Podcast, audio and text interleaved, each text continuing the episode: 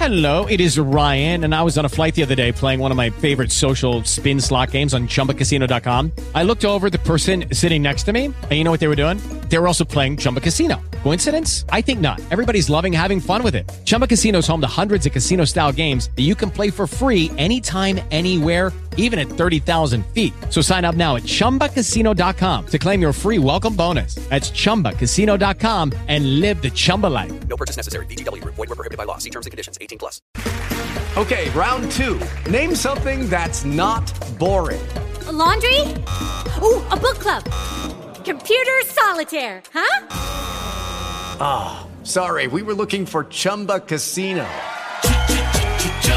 That's right. ChumbaCasino.com has over 100 casino style games. Join today and play for free for your chance to redeem some serious prizes. ChumbaCasino.com. No purchase necessary. Were prohibited by law. 18 plus. Terms and conditions apply. See website for details.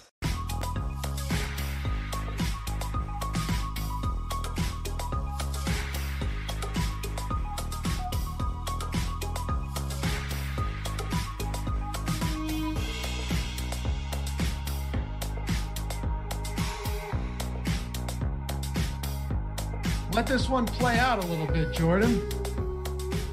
This is good stuff. Mixing things up here a little bit on the awesemo.com NFL strategy show. What's going on, everybody? I'm Dave Loughran. It's Thursday, so that means I'm joined by Matt Gajewski. It's 10, well, 10.02 Eastern Time. Apologies for the tardiness, but we got a lot to get into. A monster Thursday night football game today. Got to do everything we can to wash that stink off of us from Monday Night Football and get to some real action here between the Arizona Cardinals and the Seattle Seahawks. Matt, I am stoked for this game. Last time we saw these two teams play, we saw an absolute outburst of scoring, of yards, of passing, of rushing, and I think we could see it once again tonight. Yeah, man, I'm pumped. We always talk about our excitement for the quote unquote bad games. We get a legit good game this this tonight and it's going to be a ton of scoring. I'm envisioning Vegas has the total at 57 and a half. It's been climbing. It might even be higher at this point. So yeah, man, I'm pumped. Me too. We're happy to have you guys with us. It's a good game we got finally. Like you said, we get into the bad games. You have to, right? You got to it's not even feigning excitement. You got to show some excitement and have some excitement because they're still running Milly Makers out there for some of the worst games possible. But this one's a lot of fun. Uh, if you guys haven't hit that thumbs up, go ahead and do so. Uh, if you're watching live, what's up? If you're watching after we recorded uh, on, or, or you're listening on the podcast, we're happy to have you guys with us. Hit that subscribe button if you haven't done so. Uh, and how would you have yet? Because we just started. But if you're new to the channel, welcome. Um, look, when you subscribe to the channel, it helps us be able to put out new content, better content for free, get great guests on, improve the production quality, like Jordan Klein behind the scenes here, putting in the work each and every day. Help us get to 50K by the end of the year. It would be awesome. That'd be the best Christmas gift you could give to any of us. So, yeah, hit that sub, hit that thumbs up, and the notification bell if you haven't done so yet. Matt, my wife has already put Christmas decorations up. It's not even Thanksgiving yet. Well, I'm a savage who lives alone by himself, and I don't even have a TV. So you can tell I probably don't have any Christmas decorations up. And uh, You don't have a TV? no, man, I, li- I live by you, myself. Caveman? Basically, man, you. I feel like the chat is really learning a lot about me over these streams. But yeah, I, I do not have a television. So let me get this right. You wake up. Let me let, let we we got plenty of time here, but I think you guys will appreciate this. So Matt, I found out, is almost as strange as Ben Rasa. He goes to sleep at like eight o'clock every night, wakes up at 4 a.m., eats tuna straight out of the can, and doesn't have a television. Am I getting that right? That is accurate. I might have to fleet this. All right, let's go. We've got uh, only one game. It's a showdown, baby. We'll kick it off with Arizona, but first, the um, the injury report isn't anything insane, Matt. Tyler Lockett's questionable, expected to play. Chris Carson's questionable. We should have his status sooner than later, but he was practicing, so I'm going to go ahead and consider him in. Travis Homer's doubtful. That has more of an impact, of course, if Carson sits. And Maxx Williams questionable. On the defensive side, Quinton Dunbar and Shaq Griffin are both out for Seattle. Am I missing anything? Anything significant? No, I don't think so. I think you hit it all. All right, we got the Seahawks laying three points at home. Matt said at 57 and a half point total. I've seen it at 57, 56 and a half at some spots, but it's it's extraordinarily high. The, the, the Cardinals have a 26.75 implied total, 29.75 for the Seahawks. Matt, we'll start with Arizona. Last time they faced the Cardinals or the, the Seahawks, Seattle allowed 360 passing yards to Kyler Murray. They allowed 159 rushing yards to the Cardinals, of which Murray had 67 and a touchdown himself. And they allowed 519 total yards and they won. Now, amazingly, just to give you an idea of, of how bad Seattle's defense has been this year, this is only the third highest yardage total all season from the Seahawks. As far as passing yards go, they've allowed more passing yards to Buffalo. They allowed more passing yards to uh, Dallas, to New England, and to Atlanta.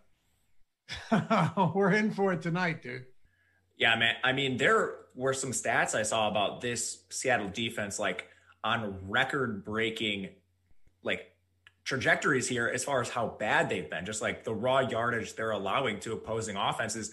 And it's been phenomenal for the purposes of DFS and playing these single game slates. So, I mean, just speaking to your point, I think there's going to be a lot of scoring tonight and probably on both sides too. You know, Arizona's defense hasn't been, uh, they're more middle of the pack than Seattle, certainly, but they haven't been anything to really, I mean, hang your hat on either. They're without a couple of key contributors. I mean, Chandler Jones is on IR. They've had a lot of trouble generating pass rush without him.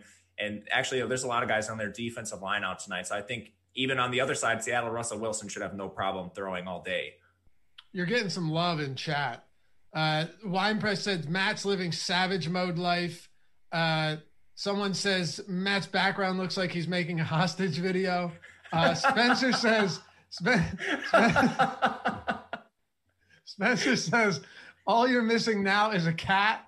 Uh, our boy El Negro Loco, we need to get Matt a TV. Yeah, that, you know what? We should. Wine Press says, Alex, please buy Matt a TV for Christmas.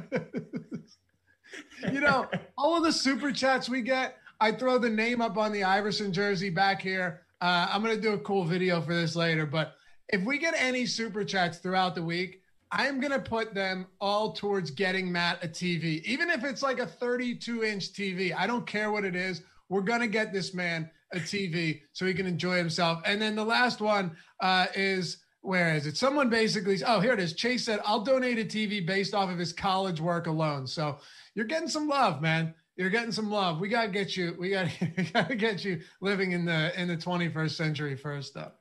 Dude, I just bought a space heater last weekend, so I don't have a thermostat in my apartment. You guys, I live in the weirdest place on the planet. I live in Milwaukee, but I live in a weird little studio, and I don't have a thermostat, so I'm at the mercy of the building, and they keep it extremely cold. So I finally have heat now. This is this is unbearable. I don't know. I actually I respect it. I do. I, I have respect for that. All right. Uh, Kyler Murray, 19.5 in the captain spot. You're rocking him in the utility. It's 13,000. He's more expensive than Russell Wilson by a pretty wide margin. And a lot of that has to do with the fact that his rushing upside. I mean, Matt, he's the 20. Would you agree he's the 2020 version of Lamar Jackson? And I don't know. At this point of the season, he might even be better than Lamar Jackson was last year because the guy can rip off 300 passing yards with relative ease. Uh, and he's also rushed for a number of touchdowns this season. The man has what four rushing, or I'm sorry, no, 10 rushing touchdowns, four fumbles, but 10 rushing touchdowns, 17 passing touchdowns.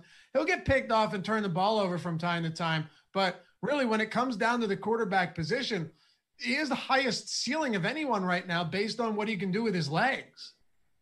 Yeah, I, I think for sure we have to consider what he does with his legs. Typically on these slates, I'm not really considering quarterback in the captain slot. Typically, if you throw 300 yards passing, there's a strong chance one of the wide receivers, just from PPR, 100 yard bonuses themselves, that they'll outperform a quarterback in the captain slot. With Kyler Murray, we have a whole nother dynamic with his legs. He's not only going to give you potentially the 300 yard bonus and all the upside that comes with that, but he's a threat for the 100 yard bonus on the ground. You mentioned the 10 rushing touchdowns it's just incredible upside from a signal caller. El Negro Loco just donated $25 for the TV fund. Appreciate you, brother. That's awesome. Thank you. Uh, Pascal, okay, so we talked about this a lot on Monday, and I actually want to tie these two games together because as much as you and I liked Dalvin Cook, I think there was a general consensus that, like, hey, you don't need to put him in the captain spot. Like, if you want to, sure, but you don't have to because of how egregiously expensive he is. He was north of, of 20,000. If you play Kyler Murray in the captain spot, Matt, it, it allows you $6,100 per player. Now, let's take that a step further because it doesn't really put this in context. Let's say you wanted to play him with DeAndre Hopkins, okay? Because DeAndre Hopkins could absolutely go off in this matchup. Uh, I, I, actually don't see how he does it. Monster 100, uh, 100 yard, 10 reception, and a score game against Seattle in week seven. If you play him with Kyler Murray, you have less than $5,000 remaining per player. DraftKings did a good job with this. It's going to be extremely hard to just jam in the plays we want to, which I think makes for an overall good showdown slate. I, I, think one way right away you can just get contrarian and still play some of the guys you want is play a cheaper captain. We talked about this with Dalvin Cook. You don't necessarily have to play him in the captain. Maybe if you even say you don't even play DeAndre Hopkins in the captain, maybe you go down to a secondary option like Christian Kirk. Could you jam all three in your lineup in that instance? Well, it'd be a lot easier and you'd have a lot more salary remaining to field a viable lineup. Okay, so would you say let's do this. We'll take a look at ownership first. It's going to be super important. It's always important for these slates. Uh, you know where it is at awesemo.com under our ownership projections for nfl well we have them for all uh, we have them for all sports but uh, for nfl ownership projections for the showdown slate. We've got kyler murray. Have you looked at ownership yet? Yeah i have it up right now. Okay i was gonna i was gonna ask you if you hadn't to take a guess uh, on what Sorry. it's going to be but that's okay what do you what what is his ownership? What is Kyler Murray and DeAndre Hopkins ownership coming out right now and in the captain spot? So right now, Kyler Murray is 80% owned overall. 27% of that is coming in the captain spot. DeAndre Hopkins, 54% ownership, 13 coming in the captain spot.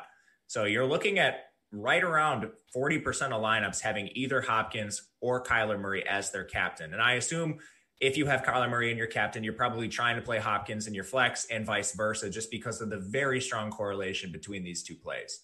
The top stack tool we have is actually, we use it for showdowns too, but it's really the top players tool because it takes the probability that they're going to be the top scorer. Uh, it takes salary weighted top scoring probability and the, the probability that they're going to be in the two through six spot based on utility or two through five spot based on FanDuel's utility.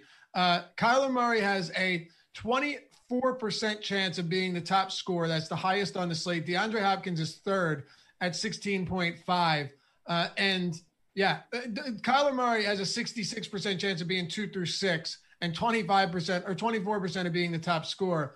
I mean, Matt, he clearly is. If you're being salary agnostic here and not looking at salary or anything and just talking, talking about who's going to be the best player on the slate or who should be, I think Kyler Murray has to be the guy that you're saying is the highest likelihood of being the best option, whether it's in the captain spot or the utility spot to get into lineups. Yeah, you're absolutely right. I I think there's no question about that. I think the only question with Kyler Murray is how you start fielding viable contrarian lineups around him. We'll talk about the value on the slate but we don't have any of these just straight min price guys that we're jamming in, getting Kyler into the captain slot easily. It's going to lead to some tough decisions. And we we know we want to play him. I think it's just a matter of where. I know. And that's why I'm I'm I'm I'm kind of working the structure of today's show a little bit differently than the last couple because we haven't had this issue, Matt. Like in the past couple of weeks, we haven't had this issue. We had Cowboys and, and, and the Eagles. We had the Giants in Tampa. We had uh, the, the Bears in Minnesota outside of Dalvin Cook, you could still make that work. This is really difficult. Uh, even Christian Kirk is coming in at 7,400. Like, if you're building one lineup or you're building a three max lineup and you're throwing your first lineup in, how are you starting it out? Not just with one player, but a few players while we're still on the Arizona side of the football. If I'm playing Arizona to get contrarian, I do like going to some of the secondary pass catchers. I think the favorite being Christian Kirk, just because of the leverage we're expected to gain with him. It's not like he's unowned. He'll, you know, have semi ownership on this slate, but compared to Kyler Murray and DeAndre Hopkins, it's a fraction of it. So I think you could look to him. I mean, in the captain spot right now, he's projected for less than 1%, which is pretty ridiculous to me because we've seen him have huge games. Christian Kirk, man, has been it feels like he's scored more touchdowns than he has receptions this year because there were a few games there, right, where he had remember against Dallas, two receptions for 86 yards and two touchdowns. Uh, against Seattle, he had five receptions. He also had two touchdowns, only 37 yards. He's got six scores on the year, and five of them have come over his last four games. How much do you like him today?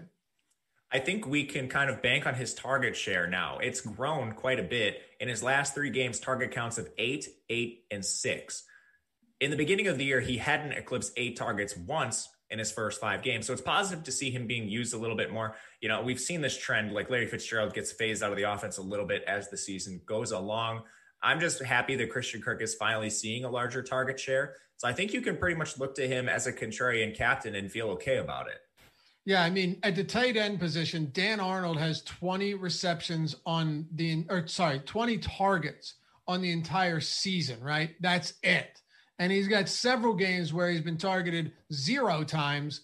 Uh, he doesn't have a single game north of four targets on the year.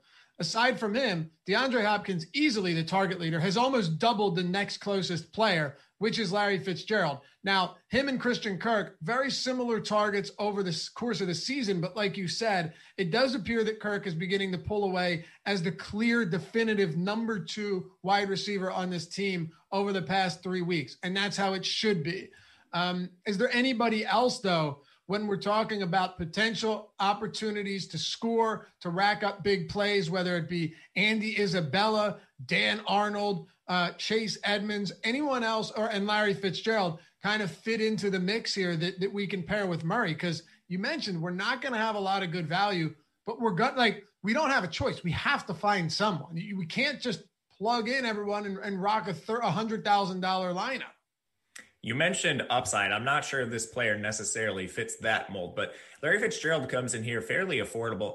And when you have players like Kyler Murray and DeAndre Hopkins in your lineup, given their salary and their upside, I'm not sure you need to chase just straight upside with a guy like Andy Isabella, who only played on 11 of 79 snaps last week. I think you can more confidently look to a guy like Larry Fitzgerald. He's in a full time role. And while he certainly doesn't possess the same kind of upside, like and he's not going to catch an 80 yard touchdown like Andy Isabella, it's just not in a 37 year old's range of outcomes but he's very consistent with his target volume. He has a 16% target share. We're talking about how fast Arizona is and how many pass attempts they have. He has at least four targets in four straight games. In his last three games, eight targets, five targets, and five targets. At his price, that's probably enough to get you just the value when you have a DeAndre Hopkins and Kyler Murray already in your lineup. So I think Fitzgerald's a nice play. I wouldn't look to Isabella as much. Again, just 11 out of 79 snaps last week. Dan Arnold's running more routes than him at the tight end position. They're like right in the same price range. So I'd actually prefer Dan Arnold over him at this point. And I guess one injury situation with the Cardinals right now, Maxx Williams and Darrell Daniels are both questionable for this game. Maxx Williams got in just a limited practice. Darrell Daniels, he did not practice at all this week, and he's questionable for this game. So it might be Dan Arnold with elevated opportunities in the tight end room. We are getting traction, baby. Josh plays DFS with a $5 super chat. Said Matt's helped all of us. Needs to mount his new TV behind him for all of us to see. Jordan Klein with five on it. Thanks, brother. Adjuster BG throws 10 down. Uh, David Zaleski, $5. He's, he's super chatted before. Appreciate you. And William Westry has as well. That's 10 from him. Matt, we're getting there, baby.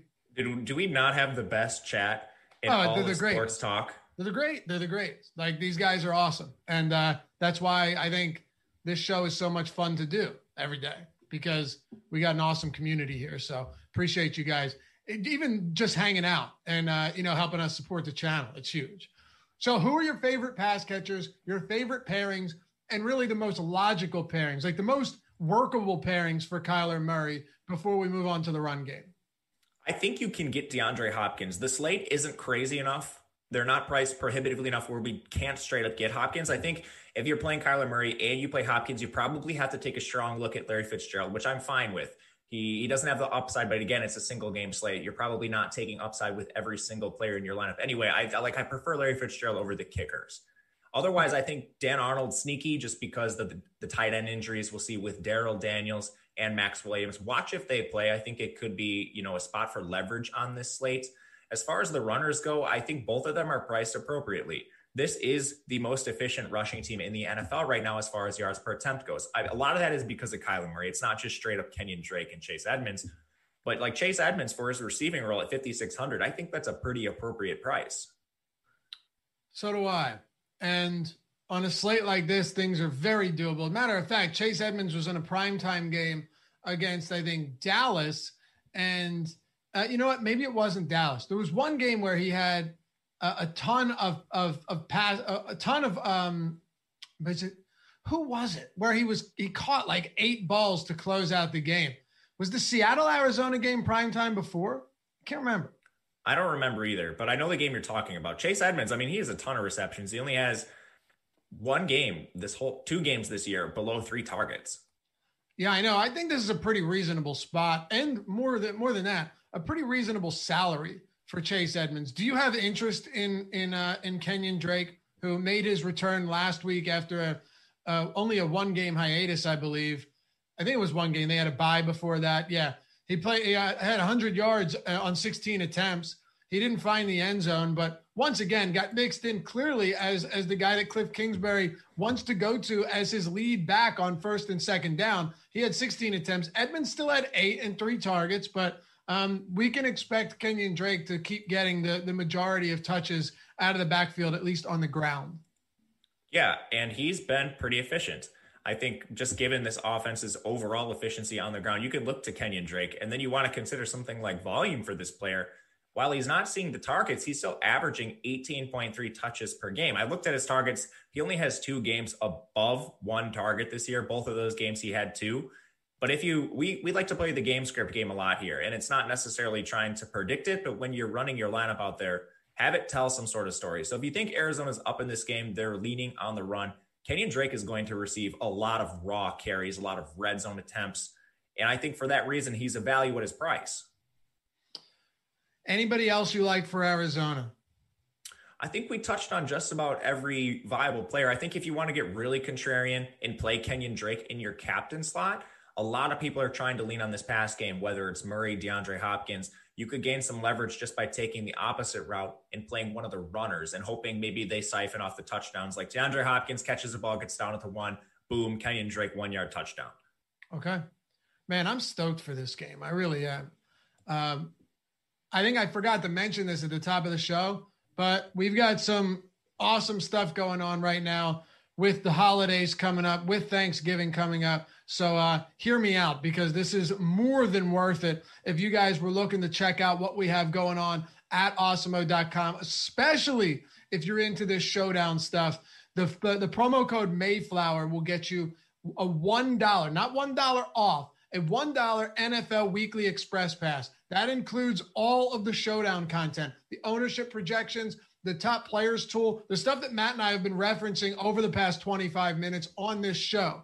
Um, the Express Top Stacks tool, the Express Lineup Builder, the rankings. And it's not just showdown content. We've got content for the main slates, for the afternoon slates as well. But we just recently added all of our showdown content into the Express Pass. Get it for $1 a week. There's no better time to jump in. I think Jordan said yesterday on the strategy show, it's like the price of a, uh, it's the price of an Arizona iced tea. And you know that the, you can't get a better deal than that. I mean, there's 400 ounces of iced tea in there for less than a dollar.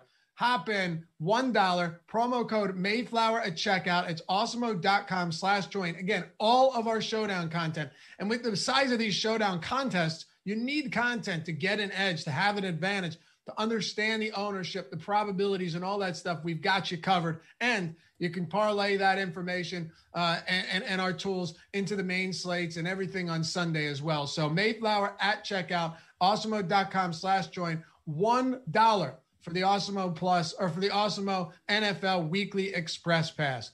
And uh, you know what? You'll still get access to the Slack chat, I'm pretty sure. So hop in the premium Slack chat when you do decide to sign up. Uh, it's a cool community talking about all the stuff we love every day sports betting, DFS, you name it. All right, Matt, flip it to the other side with Seattle. Russell Wilson got off to a start this season where many of us were talking about him being, you know, in the MVP race, like legitimately in the MVP race. But now you're hearing a lot of dissension, right? He's thrown seven interceptions over his last four games, which is very un Russell Wilson like, double digit picks on the year. He's thrown an absurd 28 touchdowns, though, which is eh, he's on pace right now through nine games for what 50 touchdowns. So that's good stuff. But all in all, you know the upside here is as great as anything. And he's been forced to throw a ton this year with some injuries to the run game, kind of a stagnant run game at times. Chris Carson's been quiet. 37 attempts, 41, 37, 50 over his last four games. Russell Wilson is most likely going to chuck it this year or this uh, tonight. And a lot of that too, Matt, is their defense is so bad, their pass defense is so bad that they need to in order to stay competitive with opposing teams. Yeah, and maybe these interceptions hurt his MVP candidacy, but they're actually not that bad for fantasy. It's they're like awesome. The, the Jameis Winston effect. You throw a pick, the other team scores, boom, your negative game script. That's more pass attempts for Russell Wilson, who I think is a little bit better than Jameis Winston. If he's going to throw the ball, I'm going to have a lot of interest. Of course, you mentioned the injuries on their defense don't help. Shaquill Griffin out, Quinton Dunbar out. Those are two of their main corners. So if Arizona is going to score at will, Russell Wilson's likely going to be forced into a pass heavy game script. You do see him with not only a price break on Kyler Murray, but a little bit of an ownership break. It's not a ton, but he's about 6% less owned. That could make a difference if you just want to take the Seattle side and stack this up rather than the Arizona side. I mean, you can't really say enough good things about Russell Wilson. You can't. Hey, by the way, someone asked, uh, is Christian Kirk in the captain spot too cute? I don't think so. I mean, you can really, unless you're playing like extremely small field stuff or playing cash on a single game showdown, anything above like a couple thousand, I think you can certainly With the Lucky Land slots, you can get lucky just about anywhere. This is your captain speaking. Uh, we've got clear runway and the weather's fine, but we're just going to circle up here a while and uh, get lucky. No, no, nothing like that. It's just these cash prizes add up quick. So I suggest you sit back, keep your tray table upright, and start getting lucky. Play for free at LuckyLandSlots.com. Are you feeling lucky? No purchase necessary. Void where prohibited by law. 18 plus terms and conditions apply. See website for details. Run Christian Kirk in the captain slot, and he's just going to automatically be contrarian. So then jam chalk around him. I don't think it's that crazy either. Right now, he's getting like no projected ownership in the captain spot, but we've seen multiple times Christian Kirk post a two touchdown game. One of them actually came against Seattle earlier this year, Matt.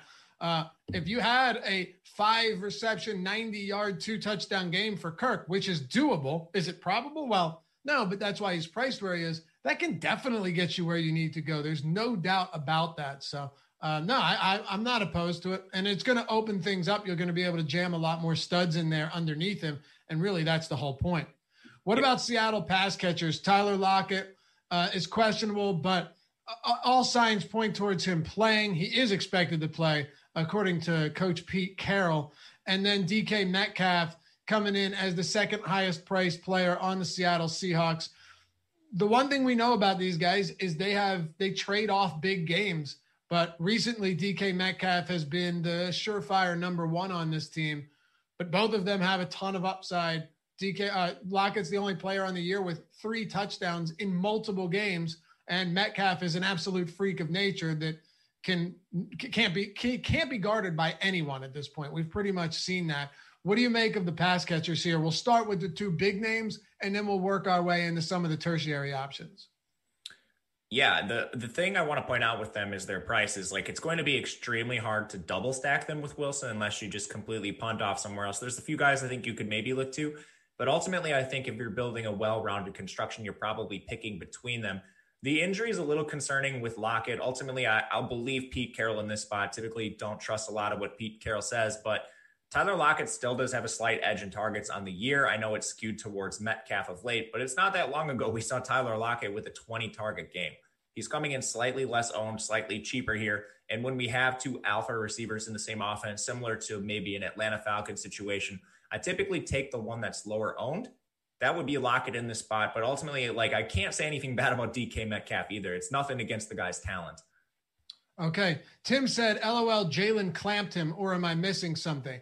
Yeah, I mean, he was only targeted four times in that game. It was an overall pretty brutal performance from Russell Wilson and this team alike. So, yeah, I mean, I guess if you want to say that that, that Jalen Ramsey shut him down, you could say that. But uh, at the same time, Tyler Lockett didn't do much on the other side. Uh, and we've seen DK Metcalf what was it? Wasn't it? Wasn't it Tre'Davious White in the game prior to that that um that Metcalf went off for another monster game despite the shadow coverage? I think it was. Yeah, he did face Tre'Davious White. I'm not concerned whatsoever with cornerback matchups. Yeah, and DK Metcalf's just hulking size is really going to make it so if, if Russell Wilson wants to get in the ball, he will. But sure, last week they, they had a very difficult time against Ramsey, uh, against that St. Louis or uh, LA Rams defense for sure. Fluffy, I know you'll, you'll remember this play. Remember week two when I believe it was Seattle facing New England on prime time and Stephon Gilmore was trying to lock up DK Metcalf, and DK Metcalf just straight bodied him down yep. the field for like a 75 yard touchdown. Yes, I absolutely remember that. Finished with 92 yards and a score. Um, that, yeah, that play, Twitter blew up on that play. So I remember it vividly. He's done it a lot. He's, he's absolutely done it a lot. And I wouldn't be surprised to see him do it again today. Are there any secondary or options for for Seattle that we can get to because I think we're going to need to look somewhere. The crazy thing though, and I don't know, maybe maybe I'm more surprised by this than you are just given how pricing has mostly looked like. But David Moore is I guess it's not crazy. He's 40 he's 4800. He's had a couple solid games this year. He's scored four touchdowns and given that Russell Wilson's path thrown for 28 scores, there are going to be some opportunities to get it done. And I can't help but think if I have to look somewhere for, again, the tertiary pass catching options, I, I, kind of want to look towards a team that doesn't have a quarterback who runs the ball and has a bunch of banged up running backs in the backfield. So if he if they do score a lot of points, it's very likely going to be from Russell Wilson uh, throwing the football, opposed to someone like Kyler Murray running the football. And yes, I know that Russell Wilson has ha- had more rushing upside this season, but it's not even close to Kyler Murray, is what I'm saying. Yeah, for sure. I think looking at the ancillary options, it's probably David Moore, given a slight preference to him over someone like Freddie Swain. It's a timeshare between these two receivers for the wide receiver three. We basically have David Moore playing about two thirds of the snaps, give or take. Swain's playing about one third of the snaps, but they're they're priced appropriately for this role. I think you could even maybe argue that David Moore's a, a little too expensive just for the two thirds of the snap over someone like Freddie Swain, who's near the minimum, but he still will play one third of the snaps. It's not always amounting to a ton of targets, but he did see four last week, and that could definitely get you there near the minimum price. I think we should take a look at some Greg Olsen, though. I know they've rotated tight ends a bit in the past, but Jacob Hollister was almost entirely phased out of the offense, only played 9% of snaps last week. Will Dissly is just a pure blocker. He played on 36% of snaps, but only ran six total routes. Greg Olsen was out there on 72% of snaps and ran 35 routes. It's not always leading to targets, but single game slate, we need to target some cheap players. Greg Olsen's on the field a lot for a Russell Wilson led offense. Okay, so outside of guys like Lockett and Metcalf, who who are you willing to target in this game? Uh, I'm sorry, on the Seahawks. Uh, outside of those guys, you mentioned Greg Olsen. Um, let's do this instead. Rank your wide receivers slash pass catchers, so slash tight ends for the Seahawks. Yeah, so it, based on, I'll, I'll do Lockett and Metcalf separate. I think Lockett is a better play in larger fields because he's coming in lower owned and he's cheaper. Metcalf easily number two. However, you want to shake that, those are the one two. Behind them, I actually prefer Greg Olsen over David Moore. If you just look at the last four games play, Greg Olsen's run more routes in three of four games. That's over David Moore. So I'll put Greg Olsen three, David Moore four. Freddie Swain would be five. Okay. The run game, DeeJay Dallas, I, would say he filled in uh, somewhat admirably when in the absence of Carlos Hyde and Chris Carson. He had that 18 for 41 game, not great, but he scored both on the ground and through the air. Uh, and then he had another rushing touchdown against Buffalo. He didn't do all that much from an efficiency standpoint, but he found his way to cross the goal line with the pigskin mat, and that was all that mattered. Uh, last week, two uh, two carries for eight yards. Carlos Hyde was out for a game. He returned last, or uh, he, he's returning this week, full participant. And then it looks like Chris Carson has a very good chance of returning too. He did get some practice time in. This is an ugly situation. We haven't seen this backfield at full health in a while now, so it's really hard to understand what what Carroll and company are going to do. What do you think happens here? Yeah, man. I mean, trusting Pete Carroll's been so rough with this running back room. Chris Carson initially gets hurt, and then the next week he's like, all right, Chris Carson's a game time decision. He has a really good chance to play. Then he misses two subsequent games. I saw a report this morning. I'm not sure what to make of it. It was from Pete Carroll himself again saying Chris Carson's not as far along as Carlos Hyde. I took that to mean perhaps Chris Carson misses this game, but Carlos Hyde returns. And I think given that instance, Carlos Hyde would lead the backfield in touches. When Chris Carson initially got hurt, Carlos Hyde jumped up for 18 touches. That was 15 carries in three targets. He's competing with Alex Collins and DeeJay Dallas. We know Alex Collins is a practice squad journeyman. Uh, Laffy, I have a long history with DeeJay Dallas going back to the draft process. He is uh he's not a favorite prospect of mine. No, why is that? I did a, I did a podcast in the off season with a friend, and we did literally a five minute episode on every single draftable skill position player. And we did one on DeeJay Dallas, and he picked it up and he made this like hype video, and he used some of our, I guess, I wouldn't exactly call them negative comments, but critical comments behind like some some hip hop music and some highlights of him, and put it out on Twitter and just shame me for the world to see.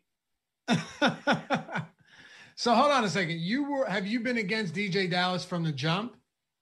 Yeah, you know I mean I'm a big into college football. So DeeJay Dallas what didn't grade out as like a strong prospect or anything. That doesn't matter for DFS. Like all I care about in DFS is who gets the work. Sure.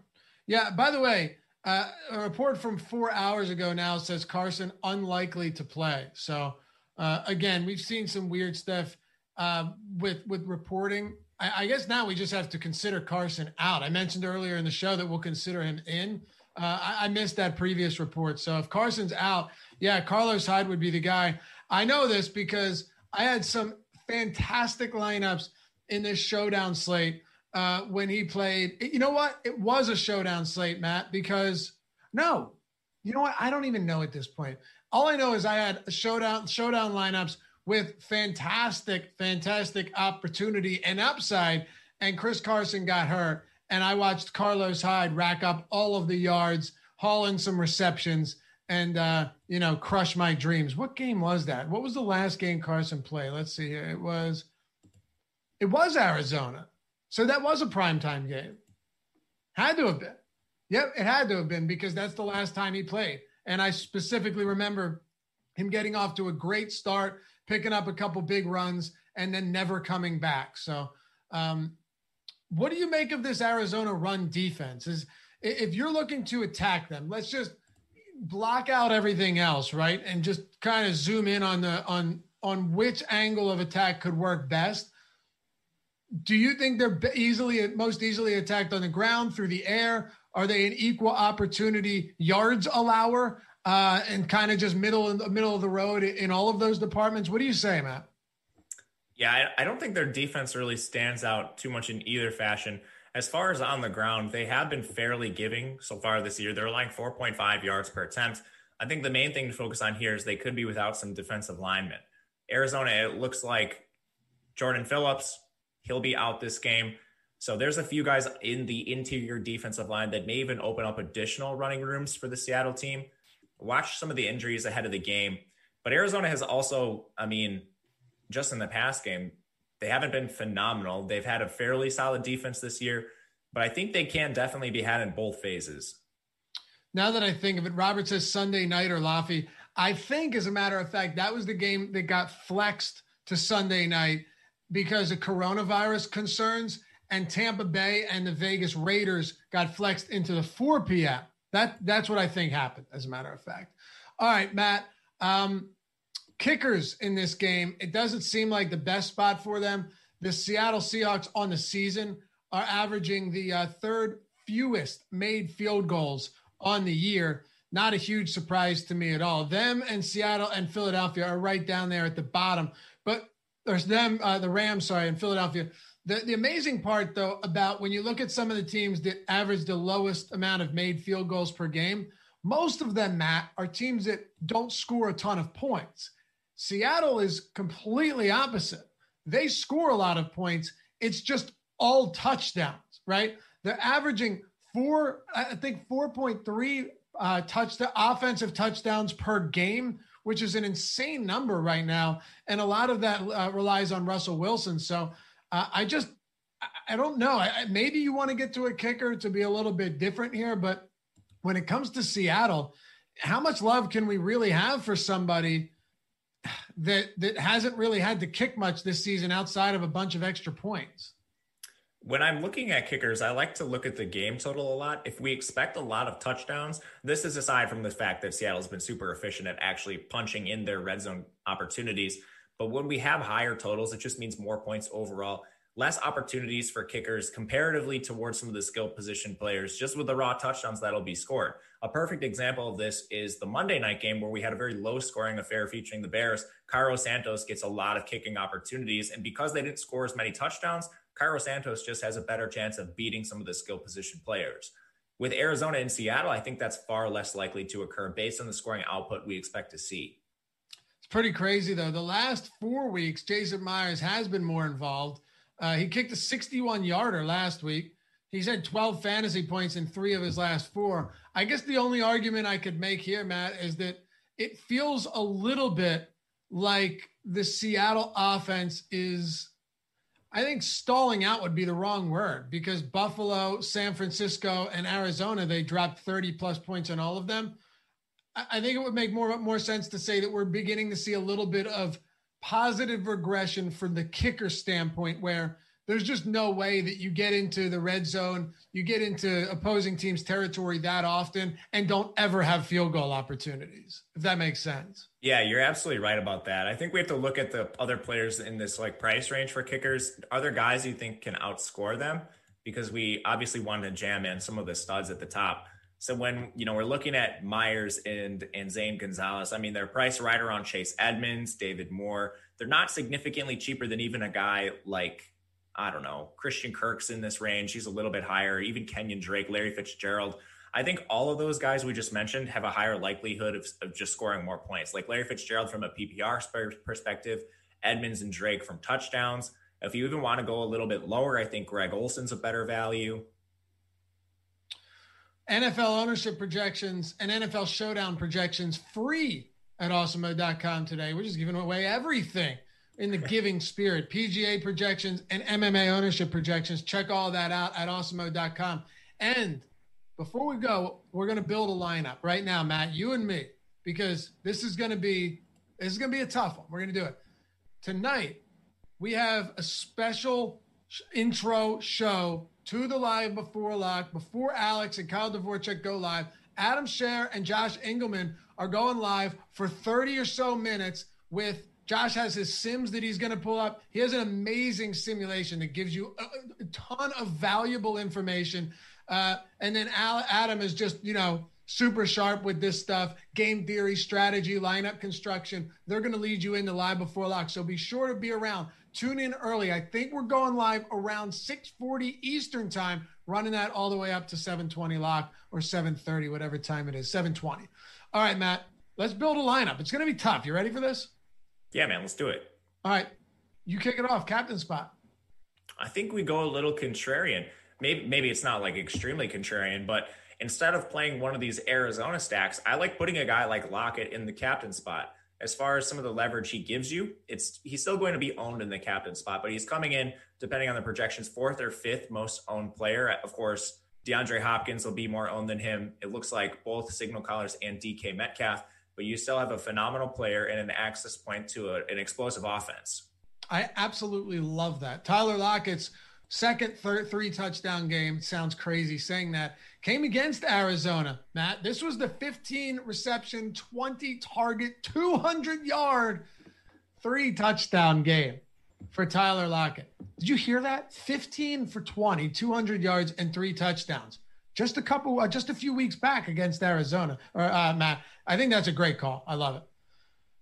All right, where are we going with this? A stack. Well, I think we have to. I think we have to do the obvious here and throw Russell Wilson in. So I think so too. I, I don't. Russell Wilson. If we're going to get monster production from Tyler Lockett, can it happen without Russell Wilson being in uh, in the lineup? I suppose so because there are times where he just locks onto one receiver and everyone else is just along for the ride. But I, I feel like in a game with this high total, where Seattle, mind you, has a 30 point implied total. They are laying, they are a field goal favorite at home. I, I'm going to throw Russell Wilson in there. Who do you got next? This is where it's going to get a bit tricky. Yeah, so we're assuming we're playing large field, correct? Yes, large field tournament. Let's We'll stick say with the same- Thursday night millionaire. Third, all right, so you and I are winning a million dollars with this lineup. Let's continue Let's the trend. Let's continue the trend, play into the same game script. We're assuming Seattle's passing, so maybe Arizona's off to an early lead, giving extra rushing opportunities to Kenyon Drake, who's averaging over 18 opportunities per game when he's healthy. All right. Throw Kenyon Drake in there. He is inexpensive. Are you not a Kenyon Drake guy? Would you go somewhere else? Would you play Chase Edmonds instead? I honestly think I would because if we're so there are a few ways this could shake out. Arizona leans on the run, or they just get up early and then Seattle has to throw, or Seattle gets up and Arizona's forced to move the ball downfield with the aerial attack, or it just stays competitive all game. I'm worried that this is the type of game that Kenyon Drake can get phased out of relatively quickly. But I'm always open to hear uh, a dissenting perspective on it. So we got a couple minutes here. What would your counter to that be? I think just raw opportunities for Kenyon Drake will be higher. But how about this? How about we just put Kenyon Drake in for now because he's more expensive? And then if we end up needing the extra salary, we just pivot down to Chase Edmonds. Okay, I'm with it. So here's what I want to do. I, we need to get one more Seattle pass catcher in here, and it looks like it, it looks like DK Metcalf is going to be a casualty, not because we don't like him, but really just a casualty of roster construction and lack of salary. So uh, with the Seattle pass catchers, we have a couple cheap ones. I think so. We have a few tight ends here, whether it be Dissly, Hollister, Olsen. I I think if we're going with this construction, we have to go with one of these guys, Matt. Who do you like the most to get in a cheap option so we can get a little bit more expensive to round out the lineup? I think we'd be okay with going the Greg Olsen route. I don't. Do you think he's too cost prohibitive given our current options? I I don't know if he's cost prohibitive, but I'll, I'd say this: we've seen so many times where Russell Wilson looks to a tight end in the red zone, and they score two touchdowns on two targets on the game. And I honestly think Jacob Hollister at 1,000 is probably just as likely to do that as anyone. Now, he's unlikely to do that, of course. But when you're talking about all of these tight ends, I would probably rather go cheap because here's the way I see it. If I go with $1,000 Hollister, um, it allows me to get to some really great options at the top. Is the difference between Olsen and Hollister which is going to go if I go Olsen, which is going to take me away from one of those phenomenal options at the top. Is that difference worth it? I would say no. So with with the the pretty low range of outcomes here, or really not a lot to differentiate, give me the cheaper guy so I can plug in a stud, one more stud at the top. I don't disagree with that. I think it completely depends on who you're getting around them. I, I don't think Olsen is that much more valuable than Hollister or Dissly, where we're like, okay, we got to prioritize Olsen. Exactly. Right. So I agree with you. because that twenty six hundred dollars is actually going to play a pretty big role here. What's your what's your? We got two to go. Who's your uh, second to last player we're plugging in here? How much salary? So who did we actually end up going with? So we have Lockett, captain, Russell Wilson, Drake, Hollister. Now, Okay, mind you, if we wanted to go, like you said, if we wanted to go from Drake to Edmonds, we could do that. There are a few different ways we can make this work, but right now that's what we have. Okay, we we have a pretty decent amount of salary left. I think at this point we could honestly just try to jam in some of the value guys. Like I honestly think if we wanted to double stack Metcalf, we could. But just because we already have Hollister, Olsen, and Lockett, I'm going to put DeAndre Hopkins in. We have enough salary where I think we can. I love it. We can reasonably get him. I, I love it. Um, now, the only concern here is there's no way we get to Murray, right? Like that's just we can't do that. And then we were left at 6,100, which is the worst area. It's the worst place to be for these showdown slates, Matt, because the only one ever in that exact spot is backup quarterbacks that are never going to see a snap. And So- Carlos Hyde. Yeah, Carlos Hyde. I, I suppose we could go with Carlos Hyde. That would give you 900 remaining. That's a pretty unique lineup. If I went with, I'm just trying to mess around with it here. If I went with Christian Kirk, Oh, drop Drake to Edmonds. okay, so let's drop Jake Drake to Edmonds. Oh, you can't get Kirk still. Oh, No, I thought I could get. Damn, I thought I could get Metcalf. I'm a hundred short of Metcalf if I go Kirk. I'm a hundred short. Man, Uh, man, that's uh, pricing's good. this is no man's land right now. What do you guys think? What do you guys? What do we do here? What do we do? I, I think we play Hyde. I, I think we go all the way. I think we come even further down from Hollister and just take a shot on someone. Okay, let's see here. It- to me, like the guy that has the lowest probability of doing anything, I'd rather go down to a guy that also has a very, very low probability of doing anything. Like Who DJ like Dallas down- is. Oh my God. Oh, it comes down to this. DeeJay Dallas. if I plug DeeJay Dallas in, you can get Metcalf too. And, and then it's just like a hardcore, it's a hardcore Seattle stack, but it's doable, man. Man, I I don't don't, know. know. about DeeJay Dallas playing RB3 on Seattle. I hear you. And here's the great thing. We don't even need to finish this out, but this is a good exercise. It gives us a good idea of what we're dealing with, Matt. And it's it's going to be a tough day to hand build lineups for sure. Yeah, man, even just what we did right now is pretty difficult. I think it's going to be good for tournaments. Yep.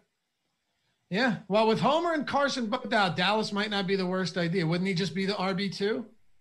Alex Collins, You think he's the you think he's the guy? he ran clearly ahead of Dallas last week. All right. Yeah, I guess so. He did have what, 13 touches? Yeah. All right.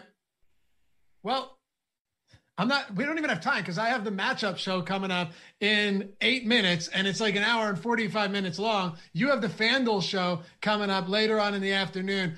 Uh, hey, we love you guys. Thanks for hanging out. Thanks for all of the super chats. When you come back, they will be on the jersey, on the Iverson jersey. All of you guys, doesn't matter if it's a dollar, five dollar, thirty, fifty, whatever. We appreciate all the support. We're gonna get Matt. We're gonna get this man a TV. It's happening. We're gonna get him a TV in his house, and uh, so he could sit there. And you know, it, with, it, he doesn't have a heater. He doesn't have any. We'll, we'll put on the the Yule log. We'll put on a fake fireplace around the TV, Matt, and you'll feel warm and at home. All thanks to our guys here uh, watching the show and helping support us. Hit that thumbs up if you haven't done so yet, guys. And remember, subscribe. Help us get to 50K by the end of the year. We love you all. Thanks for hanging out. Stick around. Less than 10 minutes. Matt Savoca and myself coming up. NFL Strategy Show Week 11 Matchups Breakdown.